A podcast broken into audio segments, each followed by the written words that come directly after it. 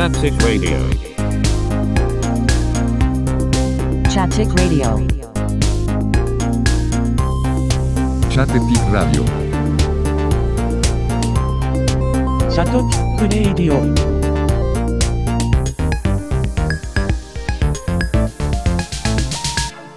チャッテチックラジオ。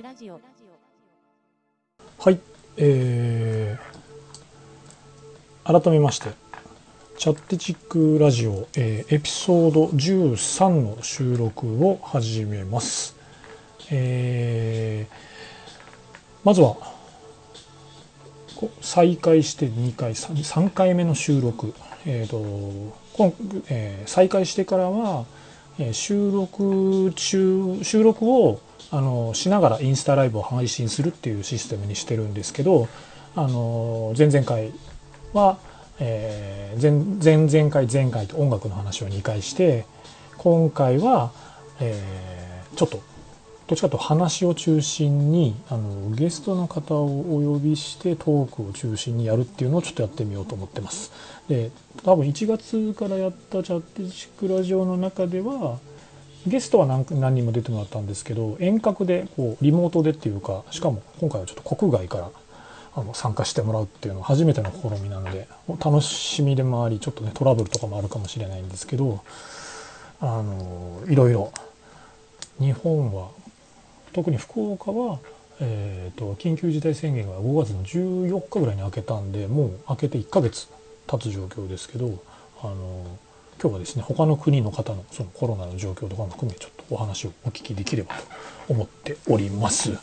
えー、と一回ちょっと曲を流しつつその方にちょっと参加をしてもらう手配をしますので一回曲をお聴きください。じゃあ今日の1曲目は、えー、カマシ・ワシントンで「 Fists of Fury」。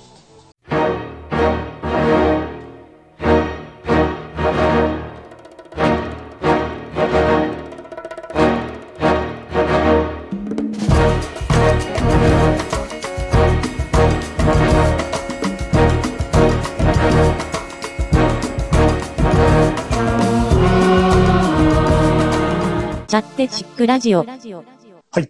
改めて、ちょっと音がでっかいから。はい。改めまして、今回、あの、久々のゲスト会ということで、えーと、お名前はゆ、ゆうじーさんでいいんですか？なんでいいです。ええゆうじーさんで。えーと、今日はですね、実はあの、前の会社からずっと付き合いのある、えー今、シンガポールに在住のゆうじーさんにゲストに来てもらいました。こんばんは。こんばんは、お久しぶりです。ご無沙汰しております。えー先週ぐらいからちょっとやり取りをしてて、あの、なんだろう。えっ、と、ちょっといきなり初初歩的な質問なんですけど、ええちょっとなんかえらい、ブツブツ、さっき、さっきの時全然言わなかったのに、えらいノイズが出るな。なんだろう。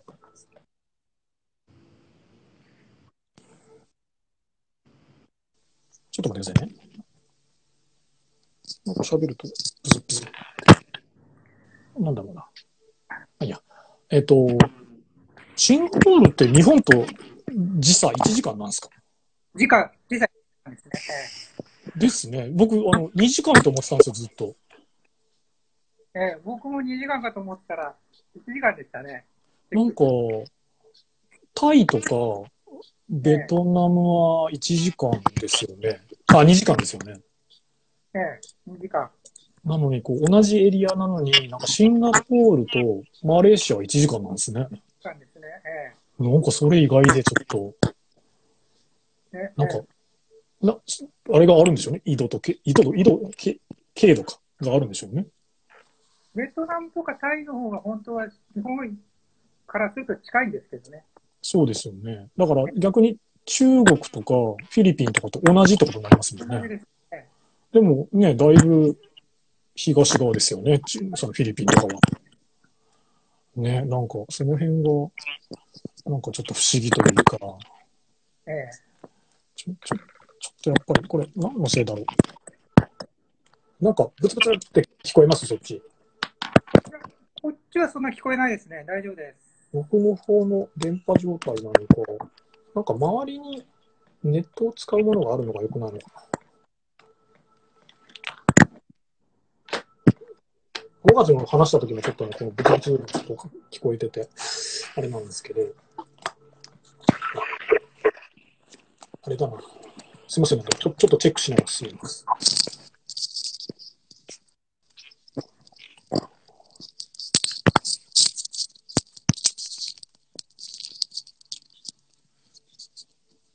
はい。で、えっ、と、これ、俺の方だが言ってるのかなまあいや。えっ、と、先、先月のじ5月の8日ぐらいに、一回こんな感じで、こう、ウェブの、ウェブ飲みみたいな感じの話をして、その時からちょうど1ヶ月と10日ぐらい経ったんですけど、で、なんか、その、今週、週末あたりどうですかって話をしたら、まあ、今日がちょうど、あの、フェーズ2、シンガポールの、フェーズ2で。が、オープンしたんで。そうですよね。なので、あの、なんか3段階にだんだんこう、い通常の生活を開けていくっていう中での2段階目が今日が解解除みたいな感じなんですよね。なので、ゆうじさんの、あの、インスタにも、こう、なんていうんですか、アイスコーヒーっていうかカフェラ、アイスカフェラテが、今日お店で飲めるようになったんで、何ヶ月ぶりなんですか、お店で飲んだの？えーっと4月の6日も6日からあのクローズになったから、2ヶ月半ぶりぐらいですね。う、おーじゃあ、おえっ。と、に、そうですね、2ヶ月半。あ結構、日本、もう、長いところで、あ、でも日本ってそんな長くないか、4月の7日が最初の緊急事態宣言で、東京で5月末だから、あ、まあ2ヶ月弱ぐらいか。だからやっぱそっちの方が全然長いですね。ええー、あのーちょっといろいろ基礎的な話、さっきの時差の話じゃないんですけど、シンガポールって今、しえユージさん何年ですか行って。えーっと、ろ2014年の9月に来たから6年で、もうすぐ7年目ですね。もうすぐ7年。あ、結構7年経つんですね。7年経ちます。僕、僕7年前、中ちょうど中国行ってたぐらいだな。えうわすごいな。で、でも、まあ日本もそうですけど、こんな大事は初めてですよね、シンガポールでも。初めてですね。ええで、えっ、と、さっき言った4月6日から、その、緊急事態宣言とか、そっちではな、ロックダウンになるんですかね。完全なロックダウンが4月6日からで、はあ、はあはあ、初めぐらいから段階的に、あの、クラブとか夜のお店閉めたりとか、はい。閉めたりとか、やってって4月の6日7日からもう完全に飲食、うんうん、飲食店はテイクアウェイオンリーとか、あー。全部のじゃあ店仕事もそうですよね。仕事もそうです。うんあれ、もう、きょ今日のでフェーズ2ってことになったんですけど、お仕事はまだ始まってない？僕らの仕事はフェーズ3ぐらいなので、ああ、そういうことか。あの、お仕事はこれしてるって言っていいんですか？あ、いいですよ。あの、あの、まあ、ばっくり言いますけど、あの、まあ、あの、これ、今配信してるけど、見てる人は少ないですけど、後で、こう、ポッドキャストにするんで、いろんな人が聞くと思うんですけど、まあ、今回、ユージさんはシンガポール在住で、まあ、あの、某、あの、おお船の形をした ところの、あの、ところで、あの、働い数、働い、働かれてて、その、職業名も言っていいですかね。あんまり言わない方がいいか、それは。じゃあ、そこはやめときますね。ええまあまあ、そういう形で、あの、ホテルで働かれてるんですけど、テレビで、この、あの、3年ぐらい前、テレビ東京の取材で映ってる、あ、一応、映っちゃってるんで、別に問題はないんですけど、まあ一応、まあまあ、後でもしかしたらちょっとそこ突っ込むかもしれないんですけど、あのーなんて言うんでしょう。仕事はじゃあもう次のフェーズ3が解除したら、まあ、おのずと少しずつ始まっていくと。の予定なるほど。まあでも、フェーズ3がいつっていうのはまだ決まってないんですか？あってないですね。ああ、はのい。3日前に、はい。6月の19日からフェーズ2で飲食店とかすべてのお店開店しますよっていう発表になったんで、うーん。だからバタバタで、まだ開店してないとこもある。準備ができ。なんか、僕もさっきネットで見たら、最初12日とか10何日みたいな感じになってたけど、最終的に19日になったんですよね。そうですね。で、シンガポール自体は、僕ちょっと今、ちあのコロナ地図みたいなの見てるんですけど、患者数が合計で4万人ぐらいで、ああ、4万か。そんな人が今8000ぐらい。はいはいはいはいはい。そのうちのほぼ8000何百人がほぼあの、ドミトリーって言われてる、はいはい。社会区の宿舎みたいなところ？はいはいはい。の方ばっかりなんで、じゃあ、どっちかっていうとシンガポールの人というよりは、出稼ぎで来られてる方とか、そういう方が、結局あの、宿舎でみんなで一緒に生活してるんで、うんうんうん。クラスター化しちゃったっていう感じなんで、うーん、もうタコ部屋というか、その、まあ、団体部屋で、狭いところで住んでるからってことなんですね。で住んでる人数も何千人とかいう単位で、ビル1個全部、そんな感じなんで、うわえっ、と、でもフェーズ2になったってことは、それなりにもう大丈夫になってきたよっていう見見通しが立ったってことですよね。えなんかこう、まあ4万1000、僕が見てるデータは4万1615人で、死者は26人と、死者は少ないんですね、結構。で、もう、グラフ的にはなんかそんな減ってる感じじゃないけど、多分回復者が多いんでしょうね、多分。回復者が多いですね。もなるほう3万2000だったかな、ど。今日。ああ。じゃあもう1万切ってるわけですね、完全に。感染してる人は、えうーん。で、回復の傾向が来たんで、もう経済活動を動かしていこうと。なるほど。でも、先月のその5月に話したときは、本当にもうまだ仕事も休み、店も休んでる。で、外も人出たらダメみたいな、そんな感じだったんですよね。えそれがもう今日、もうその2ヶ月半ぶりに開いたってことで、あその、ユージさんに言ったカフェとかどんな感じでした？えいや、結構普通にいましたね。本当ですか？みんなマスクしてるんですか？暑いと思うんですけど。あの、まず、シンガポールの場合は、はい。外に出てるときは、マスク着用は義務付けられてて、あしなかったら、あの、見つかったら罰金なので、あ、なるほど。あいうのはかけなくて、そうなんですね。で、お店の中でもできるだけマスクしなきゃいけないですし、うーん。なるほど。4月の初めからそうだったんですけど、うん、うん、うんうん。そのスーパーとかショッピングモール入るときは、はい入り口 QR コードで、はい。自分のあの、シンガポールに住んでたみんな ID カード持ってるんで、はい、はい。と電話番号を入れて、チェックイン、チェックアウト。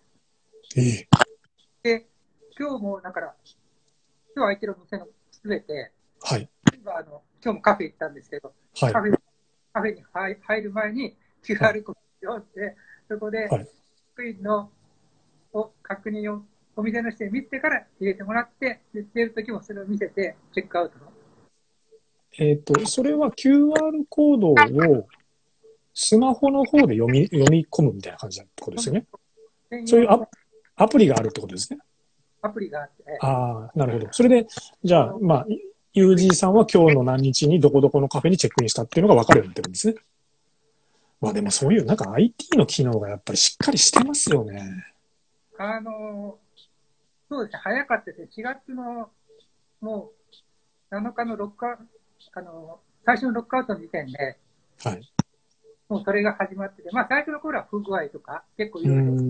だったんですけど、だんだんだんだん、うまうくなって、普通に。じゃあ、その4月の時ぐらいからさっき言ったようにもう、どっか施設に、店舗とか施設に入るにはその機能を使って、チェックイン、チェックアウトしないと入れて。もらえ、入れないと。だから、おのずと国民がどこに行ってるかっていうのを把握できるってことですよね。で、さらにチェックインするときに、今日からもう、一部の店舗しか、あの、サーマルはなくなりましたけど、昨日までは全部あの、全部体温計で、サーマルはいはいはい。で36.5度よ、あ37度以下じゃないと、お店に入れないと全うーん。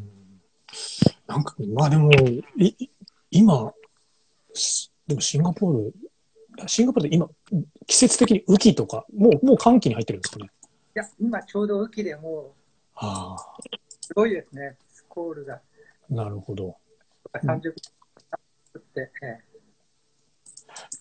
えっと、ささ今、夜だから28だけど、もう天気マークが、もうあれですね。大雨マークですね。いや、大雨はマークなんですけど、はい。どこで降ってるかがわからない。ああ、そのもう本当スコールみたいな感じですね。本当スコールで。部分的に。なるほど。じゃあ、なんて言うんだろう。えっ、と、もう本当でも、傘じゃないけど、どこに降るかわかんないから、いや、もう降っ降ったら仕方がないんで、あの、すぐ止むんで、ああ、雨宿えなるほど。まあでもタイとかもそうですもんね。ほとんど一緒ですね。ええですよね。僕も、だいたい秋ぐらいに行くことが多いんで、雨季、雨季始まるぐらいだったんで、だいたい、まあ、靴はびちょびちょになりますよね。なるほど。で、なんだろう。けまあ、ちょうどじゃあ金曜日だから、明日週末で皆さん、まあ仕事は関係ないにしてももう自由になって、なんか見たらビーチとかももう行っていいよみたいな書いてあったんですけど、ジムも、全部、あの、映画館とはい、博物館とか、はい。あとは、宗教施設が20人以下だとか、うーなんかん。えっとですね、なんて書いてあったかな。とかが、5人以下の集会はだえっ、と、5人以下だったら集会は OK みたいな感じになってますね。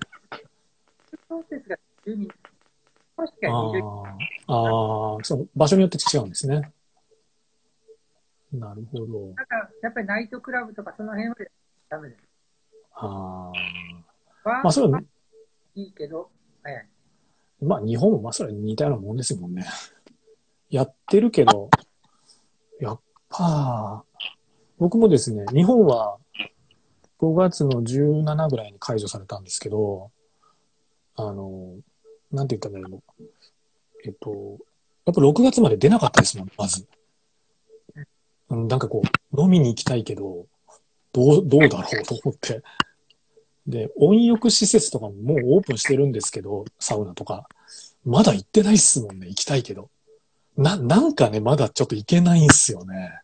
そうですね。で今日、あの、シンガポールの温泉施設、はい。もうオープンで連絡来てるんですけど、ちょっと、温泉施設はちょっと怖いですね。ですよね。なんで、まあ今日ね、金曜日だから僕も飲みに行こうとは行けるんですけど、まだ店舗の、クローズの店舗には行ってないですよ、実は。1ヶ月。解除されてて。で多分知り合いが屋台をやってるんで、屋台だったら一応オープンエアだから、まあ、詰め詰めではあるけど、まだいいかなっていうことで、い屋台だけ行ってるんですけど、でもまあ、まだ地下鉄も週末の夜とかガラガラだし、その、みんなマスクして、普通に会議とかも仕事もやってるんですけど、なんか全然こう、なんて言ったらいいんだろう。全然まだコロナの中みたいな。うんなんで、シンガポールはどっちかというと今からって感じですよね。でもだいぶ、は人でも多かったですし、えはいはい。なんかね、あの、今日、フェーズ2って言って、えっ、と、ツイッターかな？を検索してたんですけど、なん、な、あの、蚊が怖いって書いてる人がいて、まだ。あの、で、僕の友達もみんな言ってるんですけど、はい。1ヶ月半、はい。外出禁止とかいろいろあって、はい。この時期、はい。駆除とかで、はい。する人たちが外ではくあの薬撒いてる時期なんですけど、はいはいはい。やれなかったからすっごい蚊が発生してるらしくて、ああ、なるほど、そういうことなんですね。僕の友達もこの前言ってましたね。そうでしょうね。蚊はあのこの時期の駆除する人たちが働けない、あの外出禁止で働けなくなって、薬とかもつかないから、はいはいはいはい。だからみんな電話が怖いって。ね、あ、デング熱って書いてあったのか。そうかそうかそうか。で、隣の国のマレーシアの友達も、なんか、知り合いがデング熱かかったみたいなこと言ってました。ええ多分そうなの？マレーシアも、ちょっと厳しいロックダウンしてた。マレーシアも、はどうなんですか？今ロックダウン中なんですか？えーっと、先週ぐらいに解除されたんじゃなかったかな、確か。ああ、先週か先々週ぐらいにね。なんか、昨なるほど。日か一昨日に、なんか、ガクトさんのテレビで、ああ、そうかそうか。いるんですもんね。ね、そうか。まあでも、なんかこう、僕、改めてシンガポールまだ行ったことないんで、でもほら、なんかこう、アジアあちこち行って行ってるんで、よくマップとか見るんですけど、シンガポール自体が、えっ、と、人口が、あれ？人口が7、よ、違う。これ、なんかシンガポールの、さっきまでウィキペディア出してたの。あったあったあった。シンガポールって560万人。こ国の人数ですもんね。で、め面積が719キロ平米っていうと、福岡の倍ぐらいなんですよね。福岡の倍ぐらいに福岡の人口の3倍ちょいぐらいがいるってことですよね。だから人口密集度ってやっぱ結構高いですよね。高いですね。やっぱそうですよね。で、基本海に囲まれてますよね。海に囲まれてます。なんで、あの、下の方に、こう、ちょっと島とかがあるんですけど、あれはもう基本は、戦闘座島です。あ、戦闘座がこう繋がってる島が戦闘座があって、それからちょっと離れた島っていうのは全部もう、新、あ、じゃあ、あそこは、えっ、と、インドネシアになるんですか？あの、多分バタムとか、あバタムあ、の辺だと思います。ですよね。だからなんか、あ海に囲まれてて、本当もう、ちっちゃ、ちっちゃい国というか、あ、ババタム島っていうんですね。バタム島ですね。ビンタンとかバタムとかそう、その辺は、いしえっ、と、しえっ、と、インドネシアなんですね、もう。ああ、なるほど。そっか。でも、仕事もまだ、ま、前も言われてましたけど、えっ、と、4月6日からおお仕事ももうしてないんでしたっけ？してないです。自宅待機なので、ね。で、えっ、と、6月の19に解除して1ヶ月、あ、えっ、と、2ヶ月半じゃないですか。その間のお給料は会社は払ってくれるって言ってるんですよね。えそれは、あの、なんか政府の補助もあるらしいので、なるほど。だから会社のお金だけじゃなくて政府の補助も含めて給料保証はしてくれるってことですよね。もう、まあその会社がいいとこっていうのもあるけど、日本の10万円が来ないとか言ってるレベルと全然違いますね。なんかそれ以外のシンガポーリアンにはなんか、はいお金が含まれたって僕の友達も言ってましたけど、その、ユージさんみたいに外国から働いてきてるてる人にはもらえないんですか？いないけど、多分 PR とかはい。が違うかな。シンガポーリアンはなんか、もらったみたいな話をしてましたけど、その、えっ、と、純粋なシンガポール国民はってことですか？なるほど。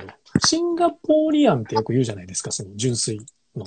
それはなんていうんですかね、こう、えっ、と、シンガポール人とシンガポール人っていうわけじゃないでしょ。お父さんがお母さんもっていう。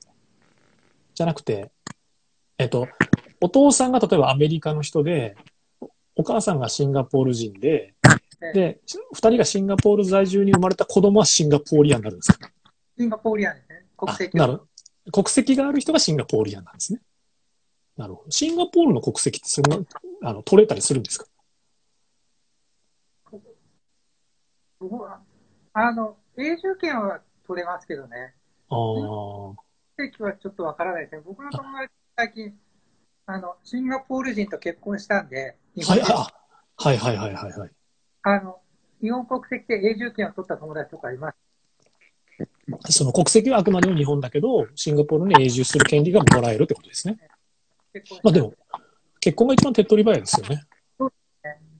なんかあの、はい PR は結構大変らしいです。その、純粋にシンガポールに帰化するっていうのは厳しいってことですよね。とか、うん、結婚しないでシンガポールの永住権取ろうと思ったら、だからビジネスなんとかとか、あ何あ、なきゃいけないとか、なんか結構、ね、なるほど。そうなんですね。いや、なんかこう、えっと、これ2月の終わりぐらいまで1回やってたんですけど、その最後に出たと、その友達が、今、えっと、ドイツで料理人やってるんですけど、で、いイギリスで料理人やって1回戻ってまたドイツ行ってるんですよ。ので、その、最終的にはユーロのその、ええこう、永住権が欲しいみたいなんですけど、もうけ、けやっぱ結婚が手っ取り早いだろうみたいな話をしてて、でも日本人モテないんだよみたいな話をしてて、でもやっぱね、結婚が一番早いっすよね。早いですね。ええ日本人ってシンガポールど、どんぐらいいるんですか？1万人以上いるんじゃないですか、確か。?1 万人。だいぶ今、みたいですけど。まだ、どっちかというと、その、経済状態としては、まあちょっとコロナがあったから、そのコロナ以前までちょっと遡ったとしては、シンガポールはまだ景気がいい方って言えるんですよね、やっぱ。景気良かったですね。あの、中国からのお客さんがいっぱい来てましたね。そうですよね。まあ、あの、今は、やっぱりそういう観光の国なんで、ええシンガポールに住んでてシンガポール観光する人はいないですよね、ほとんど。まあ、いないわけじゃないけど。でも、実質国的には大打撃ですよね、今回のコロナは。大打撃打撃だと思います。その、日本みたいにそのインバウンドガーとかじゃなくて、その、もう本当に、その観光者がし収入源じゃないですか。ええそれがないって相当なことですよね、シンガポールにとっては。大きいですね。あーすごいな。もう当然やっとフェーズ2っていう段階で、フェーズ3で会社仕事も動き出す。ええその、なんか、なんて言うんでしょう。夜の店とかも動くみたいになってきて、そっから患者数が増えない見込みになってきて、少しずつ、こう、シンガポールに来てくださいね、みたいな感じになるわけでしょ。そうですね。そしたらまだ、下手したら2ヶ月、3ヶ月以上かかる可能性もあるってことですよね、十分。でも、19日から確か一部の国の,、の入国者を認めるみたいな発表もあった、シンガポールは。なるほど。まあ日本もね、言ってますもんね、ちょっと。もうええ数の少ない国は、みたい確か、オーストラリア、ニュージーランド、マカオ、中国、香港だったかなな。はいはいはいはい。なんか、確か。ここからの入国を認めるって言ってたから、多分、うーん。まあまあでもそうしないと経済回らないっすもんね。ないですね。そうですね。でも、あの、お仕事柄、その観光業じゃないですか。ええ。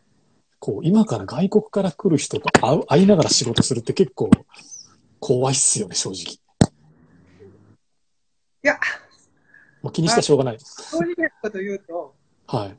ほぼ僕の仕事ので来るメインのお客さんはシンガポール人なので、あ、そうなんですね。ももしくは、あの、永住権持ってる外国人なので、えーそれはその働かれてる場所のなんか区画によって働く場所が違うんですけど、ユージさんがやってるとこは、どっち主に国内の裕福な方を相手するっていうような。なので、一般のお客さんが、なのはシンガポール人とか、なるほど。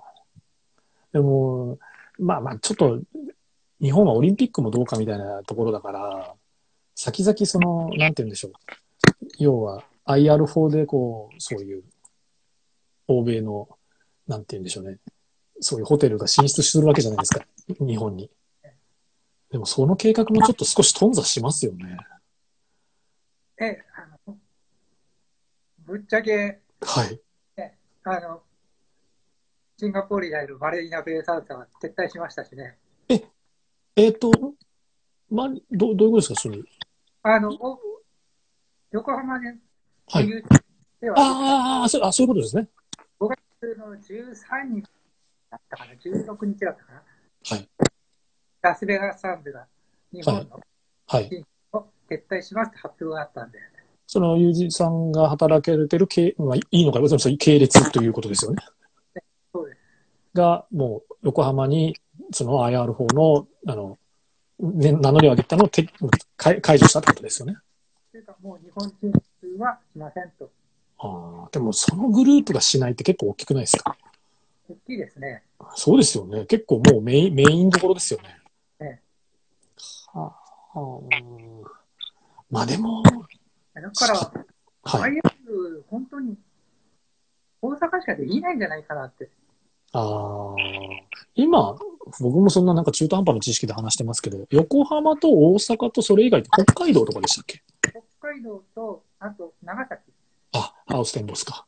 ハウステンボはいはいはいはい。スあと和歌山。ああ、和歌山。この5つが、えなるほど。じゃあ、UD さんの感触でももうちょっと、やるとしても大阪ぐらいじゃねえみたいな。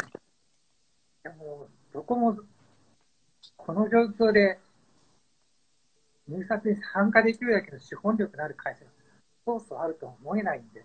まあまあ、当然そういうぎホテル業、業界、観光業界ですけど、当然今はストックを食い潰していってるしかないわけですよね。だから、ちょっとここ1、2年の計画は頓挫しますよね、普通は。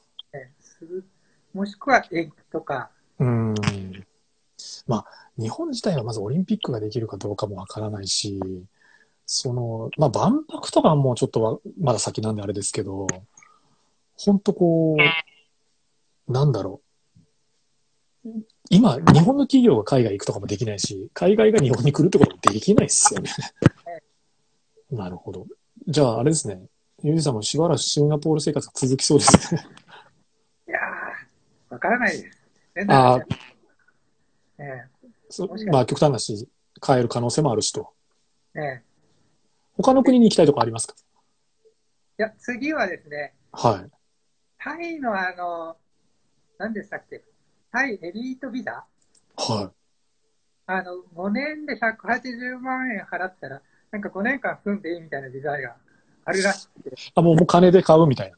金、お金で、で10年だったらいくらだったか、まあ、ちょっと値段忘れちゃったんですけど、5年で150万。150万。でってことは、ね、年間、えっ、と、30万は払えば、はせんまあ、それまとめて150でしょうけど、1年単価です。30万か。ちょっとした会社員だったら150万ぐらいのストックあるでしょ。ええ、だから、5年だけちょっと5年住むみたいな、とかできるわけですね。できるから、それもいいかなとか、なんか、まあいろいろ考えてますけど、ちゅうか、東南アジア好きですね、ユージさん、やっぱ。楽。あのああ。いや、えその、僕は働いたことはないですけど、まあね、えっ、と、タイもあるし、まあどっちかというと僕は中国なんですけど、うんやっぱり楽ですかね。えあの、物価が安いですし、ええああ、同じですから、いろいろお金かからないですし、その、そうですよね。あの、なんていうか、シンガポール自体は物価高いっていうイメージじゃないですか。そうですね、ちょっと高いですね。えなんかこう、ビッグマック指数みたいなの僕、この話が出ると思ってお見てたんですけど、日本が今ビッグマック390円なんですよ。え1個が。1個が。で、えっと、シンガポールが10、日本26位らしくて、今。シンガポールが、えっと、13位で、えっと、5.9ドルそれぐらいですね。てことですよね。だから、日本よりは高いけど、まあ、その、スイスとか、ノルウェーとかに比べれば、まあ、全然安い。まあ、ちょっと企画にならないですけどね。アメリカで今いくらぐらいなんだ？ろうアメリカで5ドルか。うーん、なんで、やっぱりまあシンガシンガポールは高いっすよね。高いのは高いですね。ってことですよね。なるほど。やっぱり、まあ、た、まあ、なん、なんなん考えたらタイになりますよね、でもね。ベトナムだったりフィリピン、カンボジアと。今日はカンボジアかなって。ああ、えっと、3月ぐらいにタイに行かれてましたよね。3月はあ、た、タイじゃなくて、あバリか。えあ、あれ、バリでしたっけ？バリですね。3ああ月はー、もうだいぶ行ったでしょ。行ってない国ないんじゃないですか、あの辺の東南アジアに。インドネシアしかないですね。えっと、普通に、え、あ、バリだけええ。ジャカルタ方面には行ってないと。行ってないですね。ああ、意外ですね。結構近近いイメージありますけど、シンガポールだったら。ね、なんかあんまりあんまり魅力ない。良くない。えタイと変わらないぐらいの距離なんですかね、シンガポール、あ、ジャカルタになると。ええタイならタイにいた方がいいと。ないとか、ええそうじゃなかったらもう全然、ベトナムだとか、そうですよね。僕もベトナムに今年行きたいなってずっと思ってて、もうちょっと今はもう何も考えられないですけど、そうですね。なんかベトナム、ね、ちょっと全然ないんです。あの、いつもトランジットで飛行機に、飛行場降りるだけなんで、ちょっとね、あの、まあタイも行きたいですけど、まあ2回行ったんで、ちょっとしばらく他の国に行きたいなっていうのを思ってるけど、もう溜まってるマイレージが、あの、期限でどんどんなくなっていってるんですよ。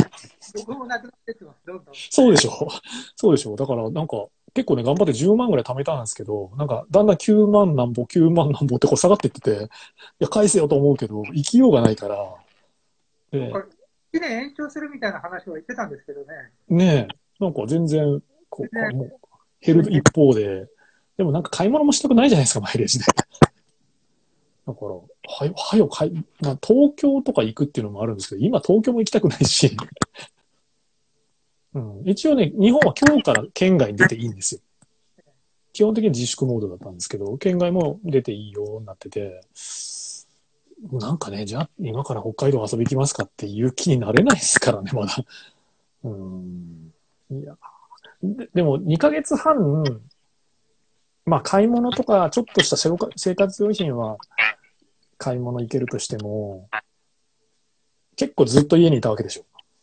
ずっと家にいましたね。ええ大変じゃないですか？いお一人暮らしですよね、今。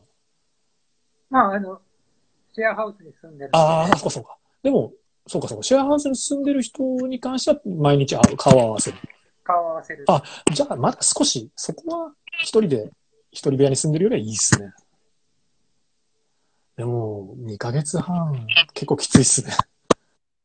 まあ、きついですね。ええやることなくなるでしょ。やることはなかったですね。あの、なんだろう。ベースを始められたっていう。ええ楽器やってましたっけ昔？楽器、もともとあの音楽生産会社でずっとああ、そうか。働いてましたし、なるほど。音楽時代は好き、好きなんですよね。で、あの、バイオリンやってましたし、ああ、そうかそうか。じゃあ全然原物は抵抗ないんですね。でもそこで、はい。楽譜も見れる。楽譜も普通に読めるんで、ああ、じゃあ、で、そこで普通、なんかまあ普通ね、決め事じゃないですけど、こう、ギターとか、なんか鍵盤じゃなくて、ベースっていうのは何でですか？いや、まあ、試したんですよ。ああ、その、慣れないのと指が痛い。は はいや、全く弾いたことなかったんですよね、ベースは。え？全くなかったんですよね、ベースは。弾いたこと。いや、高校生の時にちょこっと弾いたことはありまあしたね。あ、あじゃあ少しきっかけはあったわけですね。でも、えもうなんか一式買われてますね、アンプとベースと。えーっと、エフェクターはい、エフェクターも。の入ったプリアンプですね。ああ、そういうことですね。でね、それはコロナ中に買ったんですか？これコロナ中に全部買いました。それ、お店休んでるじゃないですか。通販ですか？あの、リバーブ .com って知ってます？ああ、ごめんなさい、わかんないです。あの、世界中の楽器を、世界中であの、日本のデジマートの世界版みたいなやつですああ。へえ。すごいんですよ。リバーク .com。リバーブ .com。リバーブ。あの、リバーブか。これすごいんですよ。へえ。今ちょっと。もうこんな、あの、出物とかいろいろあって、へえ、リバーブバイセルギターミュージックギアってやつですね。ほぼこれで、あの、ベースギターも、あの、へえ。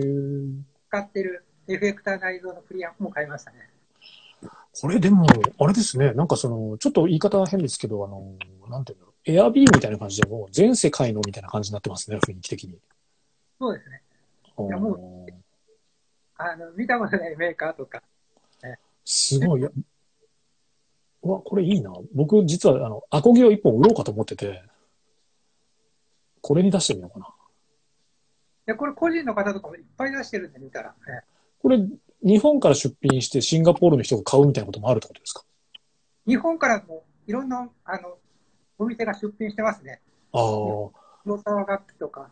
それは、でも、その海外に送れる能力がないとまずいですよね、もちろん。いや、あの、売り先とかも指定できるみたいなんで、ああ。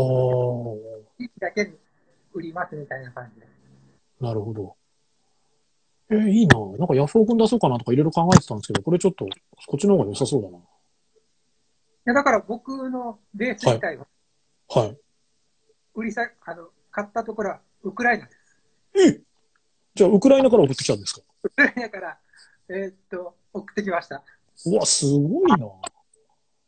ねウクライナ人が弾いてた。え？え、な、え、えっと、な、どん、どんぐらいかかったんですか？結局、2週間弱ぐらいかかりましたけど、でもそれで2週間で来るってすごいですね。3月の終わりぐらいで、そのコロナでうじゃうじゃしてた時だから、ああ。それでも、僕今アリエクで、あの、アアリエクスプレスで、あの、中国から、あの、2個ぐらいちょっと商品買ってるんですけど、もうまだ2週間経っても来ないですからね。まあでコロナ、うん。出たあの、あの、ベースのプリアンプとエフェクター、あれは中国からで、はい、日本のアマゾンで1万2000円だったのが、はい。込みで US70 ドルだったから、7000円。日本だとそれ、どっちかって言ったら、あれですかね。値下げ交渉もできるんで、あの、送料込みではい。70ドルですかって言ったら、中国から OK って来て、はい。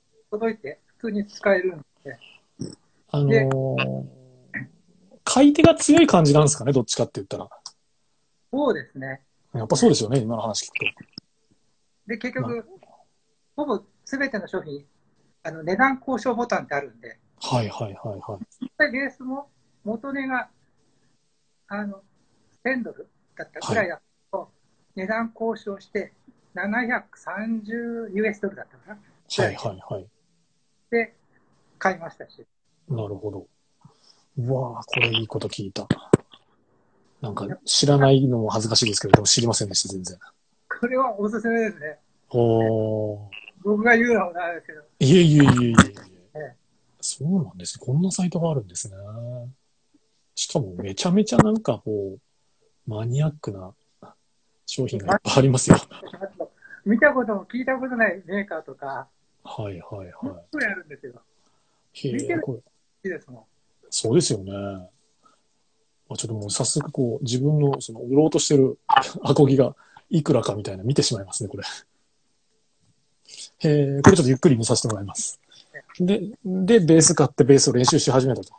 えベース、その、なんかね、こんこの次の、このラジオ、チャットチックラジオの、えっ、と、14を撮るときに、ベースの話じゃないんですけど、ちょっとね、あの、ベースの話があるんで、ちょっとよかったら聞いてくださいはい。なんか、結構ね、あの、なんていうんですかね、YouTube で、ええあの、ベースを弾く、ひ、なんか、こう、弾いてみたみたいな女性が今多いんですよ。結構います。ですよね。あの、で、あの、昔、っていうか、2013年、14年ぐらいに、結構、あの、白人の女性とか、その、どっちかというと海外、欧米の女性がそういうの多かったんですけど、最近なんか日本の女の子も、やっぱりその、TikTok とかの、やっぱり、時代なんで、自分で演奏を見せたいみたいなのが強いみたいで、結構、しかも上手いんですよ。若い子でも。びっくりするっていう。でもそれを見てて、あベースちょっとなんか熱いなと思ってたんですよね、ちょうど。なるほど。なあれですか？じゃあ、シンガポールでバンド組もうとかそういうのないんですか？いや、そういうのはないですね。とりあえず個人的に練習。個人的に、ええ。すごいなぁ使っていうと、練習してる曲もある。はい。曲とかをやってるんで。な、何の曲？チェロの曲。あの、ベートーベンだったりとか。あ、ああ、そういうことなんですね。へえ、それをベースで。結構そういうのもよく出てくるんでね。へえ。そういうのってなんか楽譜ってあるんですか？楽譜って言ったら変だけど。ここはあの、チェロの、そはんなあの音程変わらないから、チェロのがチェロのスコアをベースで、エレキエレキのベースで弾くみたいな。チェロってでもあれですよね。こう弾くじゃなくて弓ですよね。意味なんで、それまた違う弾き方で。普通に指弾きで弾くだけで、へえ、面白い。それなんかちょっとい面白いですね。結構そういう、あの、YouTube でそういう動画多いんで、へえ、そあ、そうなんですよ。だから僕もそのベベースを弾く動画を見てたら、なんかベースの部分だけ口で言って、あとはベースを使ってなんかギターっぽい弾いたり、なんかこうリズム楽器にしたりとか、なんかする YouTube とかあったりとかで、なんかベースっていろいろできるんだみたいな、ちょっと驚いたばっかだったんですけど、そういうこともできるんですね。へえ、面白い。いや、でもまあ、あのつ家にこんだけいると新しいこと始めますよね。そうですね。それであの、5月ぐらいに iPhone はではい載せるときに、なんか写真とかいっぱいあるなと思って、はい。止めてみるかっていうので、5月の終わりからノノート始めたりとか。ああ、なるほど。そうなんですね。そうそうそう。それもう一個聞きたいのが、その、今、あの、ね、これ、後で、こう、例えば、その、ポッドキャストで配信したら、ユージさんを知ってる方もいるかもしれないんですけど、まあ、ユージさん、インスタで、ね、こう、あの、甘いものが好きでね、あの、パンケーキに限定してるわけじゃないんですよ。甘いものなんですよね、どっちかっていうと。カフェというか。ケーキが一番好きなんで、パンケーああキ、。コーヒーをメインに。すごいですね。こう今日、今日、僕も結構あの昭和顔で、あの、昭和感強いですけど、ユージさんと二人でなると、昭和おじさん感強いですね、ちょっと。でも、僕も甘いの結構好きなんですよ。えでも、ユージさん見てると、よ、まあ、やっぱりよう食べるなぁと思いますもんね。もう、一日一食ぐらい行っても全然いいでしょ。えですね。ええもうコーヒーコーヒーと甘いもんみたいな。で、インスタでずっと上げてたけど、その、その iPhone にずっと撮影してた写真がいっぱいストックしたんで、このコロナ中にノノートも書こうかと。ノートにちょっと上げてみようかなと。それはどっちかっていうとシンガポールに遊び来た人がちょっとカフェ探したいっていう時に、ここはおすすめだよとか。そういうわけじゃないですね。どっちかっていうと、はい。松押しですね。あ、いません。あ、まあ、せっかく自分の情報を、ええまあ、貯めとくよりちょっと外出してみようかなみたいな。ちょっと頭使わないと。あ あ、その家にじーっといて YouTube ばっかとか見てもしょうがないんで。なるほど。でページとか写真の、こう、はい書はい。きがてらに、あの、文章とかしないと、えね、僕もちょっと見せていただいて、結構6月、最新号は6月16で13で結構頻繁に上げてますよね。えとりあえず5月の終わりぐらいに、あの、初めぐらいにずーっと整理して、どんなのかなって言ってたら、20個ぐらい、こう、あの、タイトルだけでできたから、まあ、頑張って書いてみようと。これ、そのシンガポールの広さを考えたら、ちょっと僕は、僕は比較して他のを見てるわけじゃないんですけど、結構その、シンガポールのカフェ、もしくはパンケーキ情報としてはかなりこう、有益な情報なんじゃないですか？あ、多分あの、一応ゆ、今回書くときに、あの、Google マップとかで、はいとか、レビューとか人のちょっと見たりとか、あまり日本人書いてないから、多分、日本人の行かない店が多いとは思いますけど、ああ、なるほど。そっかそっか。住んでるからこそしか知らない店がいっぱい載ってるってことですね。いや、でもこれは、じゃって、今はね、コロナ中だからあれですけど、これで、こう、渡航が再開されて日本人も来るようになったら、ヒットするでしょ、その、なんていうか、その、検索して。えあのこれ、ええうん、もう、ちょっと一躍、ルルブから、あの、ちょっと記事書いてもらえませんかとか、来るんじゃないですか、これ。ねえ、ちょっと、まあ、それをしたいかどうかは別ですけど、えで書いてはい。うまく書けないなって、やっぱりね、ああ、でもそれわかります。僕もね、このラジオのノートやってますけども、なんかね、頭おかしくなりますもん、ちょっと。やっぱり全ライターさんたちはうまいなとい。やそうでしょう。僕ね、僕ら、そういう、そういう広告の仕事で一緒だったんで、文章ってすごいっすよね、書ける人ってね。あそこにいただいた人たちはやっぱりみんなすごいあったなって。いやいや、思いますよ。だから僕は未だにね、福岡いるから、その、その当時のライターさんとか仕事も一緒にするんで、なんかこう、いや、書いてみて初めて、書いてみてっていうか、僕は喋る方がどっちかさ好きなんで、喋る、こういうね、ラジオとかやったり、その、ね、YouTuber やってないですけど、まあ、あの、喋るのはいいけど、これを文章にまとめろって言われたらこの話を、もうちょっと無理っすね。うん。なんか、人の記事を、なんかこう、使わせてもらってようやく書けてるぐらいです。うん。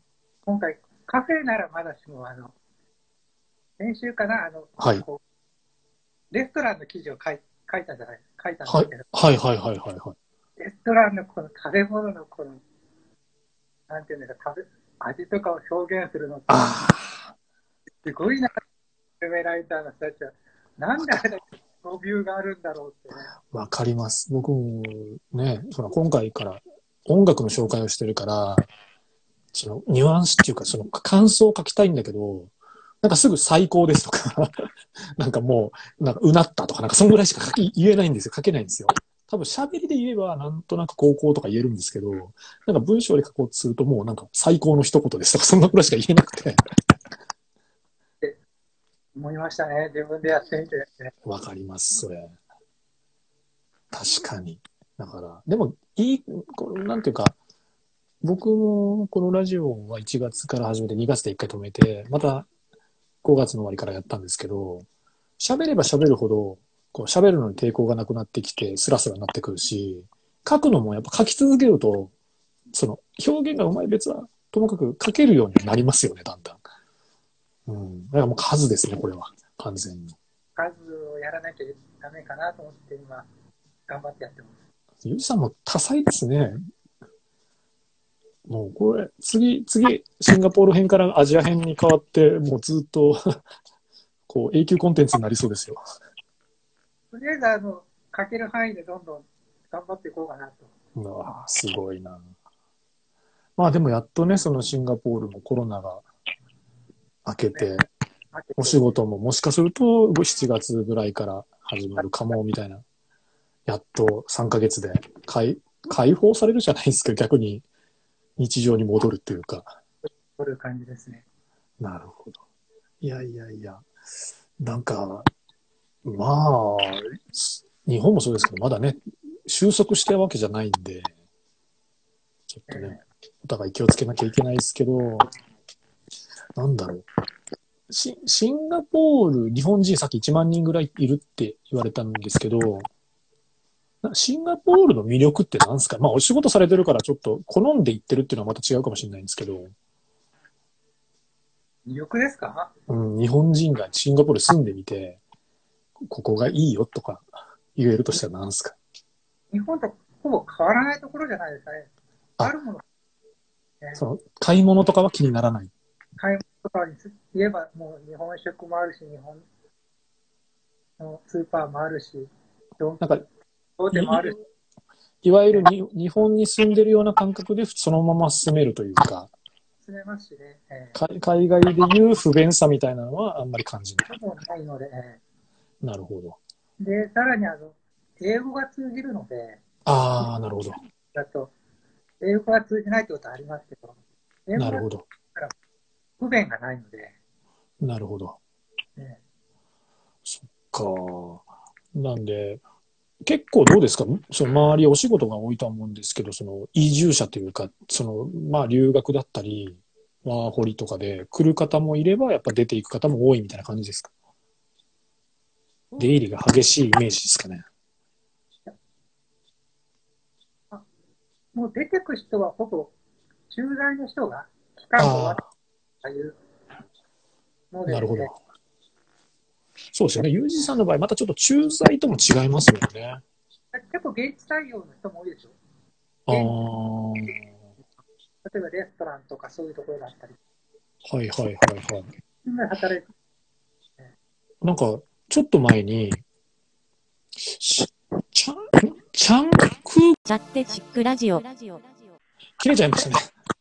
あ、大丈夫です。はい。多分ですね、やっぱインスタライブって1時間で切れるようにできてるんで、なんか僕聞いたのなんか19でカウントダウンが始まるって聞いてたんですけど、カウントダウン出なかったですよね、見てたけど。いいきなりブチッと。まあまあ、ちょうどちょっと話をまとめようかなとは思ってたんで。なので、あれ？最後何の話なんだそう言いながら。えー最後はね、チャンゲエアポートにああ、そうそうそう、チャンゲエアポートにのなんかスタッフ募集で、なんかこう、シンガポール旅行を PR する人を募集しますみたいなのがあって、で、日本語と中国語はは、あ中、英語と中国語が話せればもう、が最低条件だったのかな。だから、うわーこれはちょっとね、僕にはまだチャンスがちょっとない、ちゃんとしとけばよかったと思いましたけど、結構やっぱり日本人の仕事ってあるんですかね？じゃあ。ありますね、やっぱり。やっぱりどっちかと中国語、英語が必要。で、えー中国語、なるほど。と、まあ、英語もあれば、それなりに。ええうーん。そっか。いや、まあでも、まあさっきもちょっと言いましたけど、いよいよシンガポールも、まあアジアでも、でもマレーシア、シンガポールあたりがもう、この東南アジア、東アジアでは、最後というか一般的なこの普及、なんていうんですかね、一般生活に戻るみたいなのは。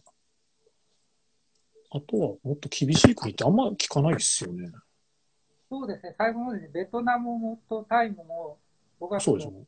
ぐらいの、ね、そうですよね。で、先マレーシアとかです。なので、まあ、本当にええシンガポール、マレーシア、インドネシアはちょっとよくわかんないんですけど、まあ、だからこの辺のと、それはもう、一応患者がいろいろね、言ってたりとかするんでわからないんで、そうですよね。でも、あれですよね。逆に言うと、インドとかの方がまだ増えてる感じなんで、ちょっとね、逆に西からが怖いですよね、少し。ねなるほど。わかりました。まあちょっと、やっぱり、僕一人でやってる時大体3、40分なんですけど、あの、それでも4、50分になっちゃうんで、やっぱ二人で話すとあっという間ですね、1時間なんて。えわかりました。ちょっとね、あの、全然話し続けれるんですけど、一応まあちょっと1時間ぐらいでとは思ってたんで、はいまた、えっと、第2弾、第3弾というか、ちゃんと一般生活になった頃、まあ夏なり秋なりで、あの、また話ぜひ聞かせてください。はい、大丈夫です。はい。その頃ベースも上手くなったり、こうブログというか、LINE、あ、なんていうんですか、ノートもすごい量になってるかもしれないですね。そうですね。えはい。楽しみにしてます。はい。まずは、あの、お互いですけど、から体にえ気をつけてえ。ちなみに、その、ちょっとここではかけれないんですけど、編集の時に、ちょろっとこう、なんかこう、曲を頭だけ流そうかと思うんで、なんか、なんか、ちょこっと言ってたんですけど、リクリクエストとかありました？なんかこう、これ、これかけて、かけてほしいな、みたいな。したいなっていうのは、あの、昔好きだったロバート・マイルズのロバート・マイルズ？ Children って、多分20年ぐらい前かな。はい。聞いたら多分知ってると思います。まあ、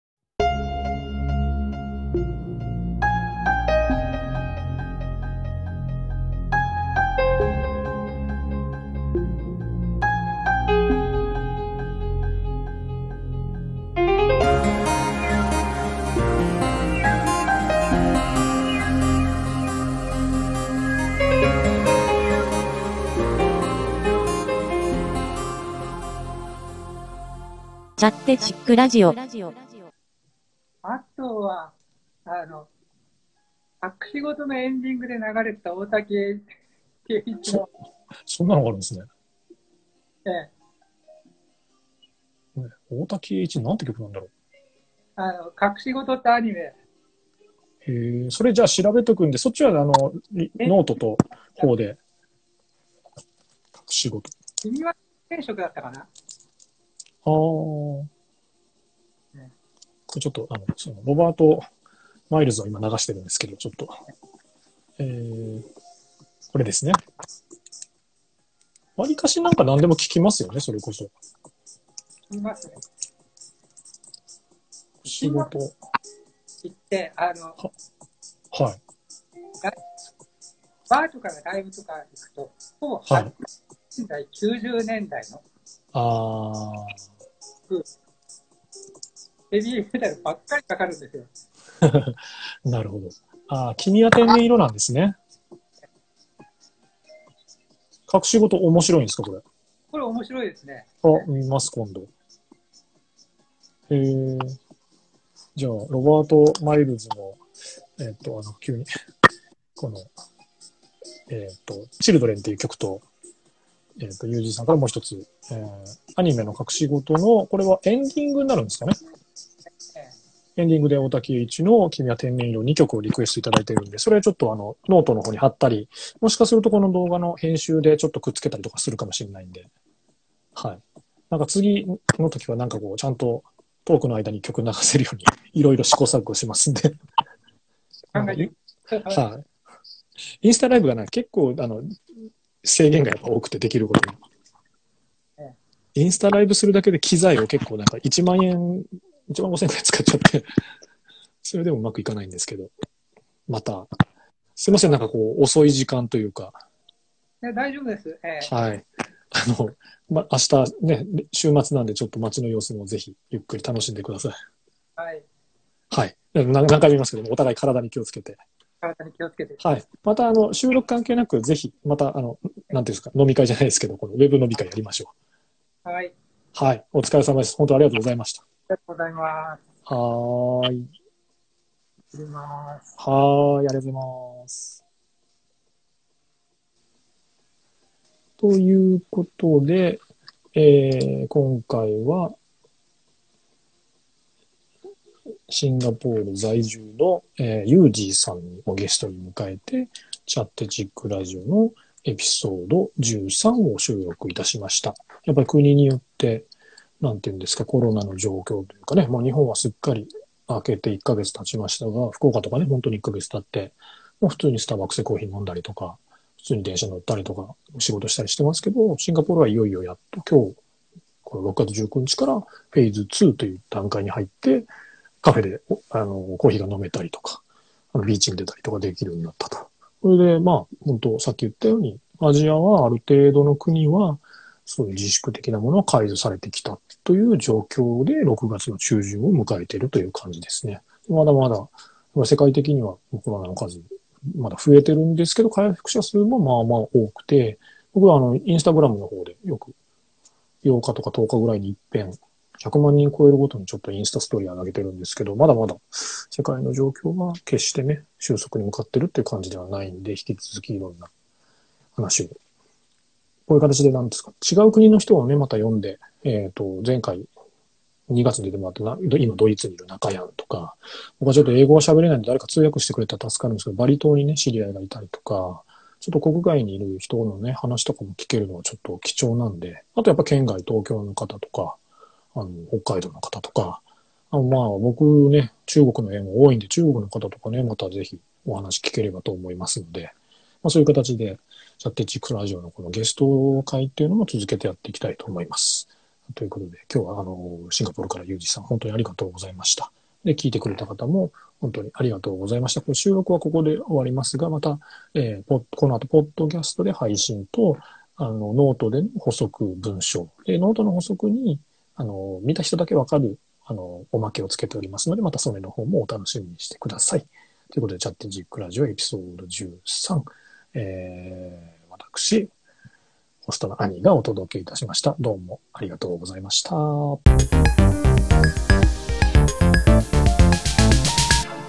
チャッテチックラジオ。